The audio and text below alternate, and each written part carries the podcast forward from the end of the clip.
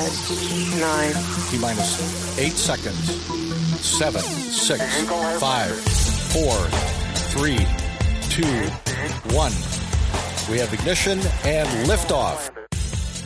Hello and welcome back to the Space News Podcast. My name is Will, sitting here in the mothership right in front of the command center. And I want to say thank you to everybody who's tuned into this podcast, anybody who's ever given me support in any single way. That is awesome. Thank you so much. The star ratings on iTunes, they help a ton. You guys are doing great. Thank you so much. Comments really help too. And welcome all Spotify users. You guys are great. You guys have been killing it. So from there, hey, SpaceX is not going to launch its booster the uh, Falcon 9, um, they're not launching the booster to it because they're doing some booster checks on it.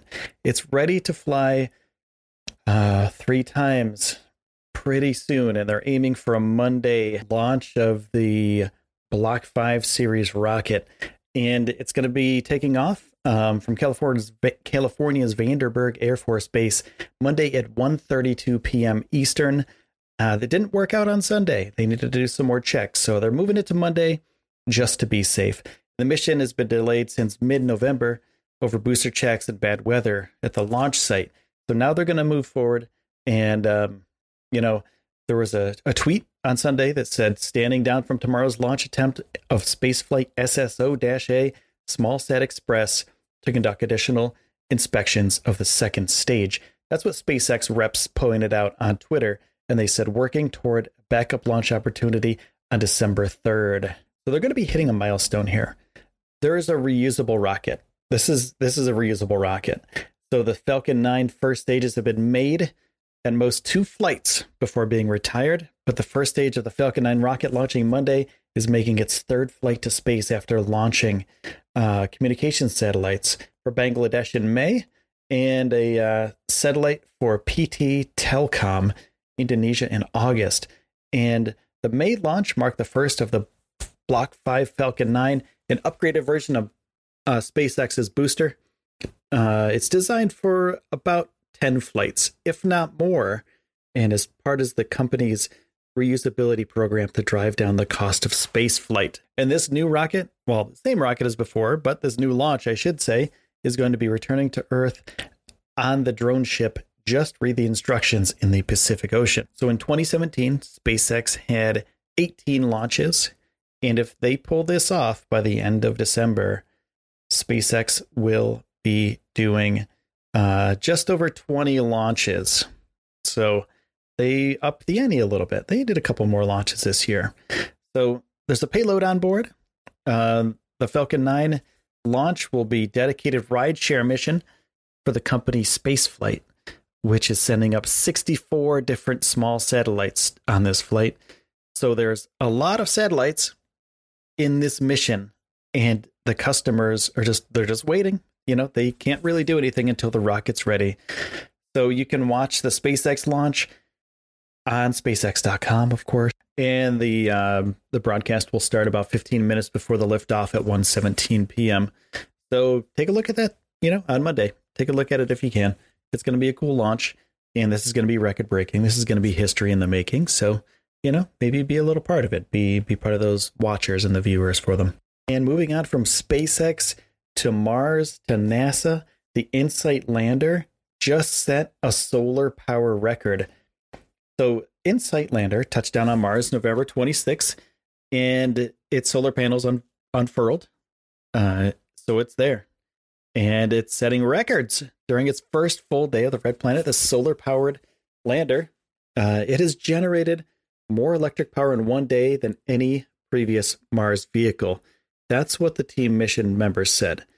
Um, and I quote, it is great to get off or get our first off world record on our very first full day on Mars. So they set a record on Mars. That's it's never been done before. This is the most electricity generated on the red planet by any rover ever. So congrats to the Insight team. Congrats to NASA for that. That's a huge leap. I mean, Curiosity generated in a day uh, 2806 watt hours in one day, in one Martian day, and Insight generated 4,588 watt hours. So it's almost, you know, it's not quite double, but it's up there. It's it's a pretty big jump in uh, watt hours. That's over 2,000, right around 2,000 more. Sorry, my math is a little bit off today. so, you know, I'm looking at these numbers and I'm like, what is this? What are these math things going on? And, you know, sometimes it just doesn't click in your head. So basically, almost 2,000 more watt hours the InSight has produced than uh, Curiosity rover.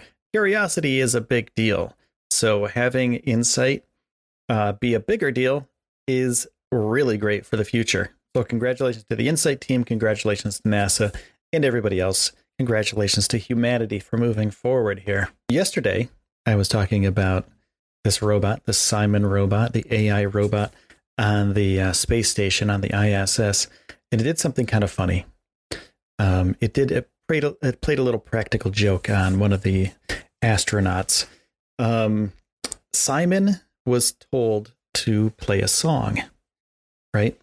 And when the crew member Gerst, um, Alexander Gerst, asked CIMON to play his favorite song, but after he asked him to cancel playing it, the robot acted a bit restless and asked him to stop being so mean and start sinking down to the deck. So there's some there's some fun, cool stuff going on up there and a little bit of humor. So it's not all business with this CIMON robot.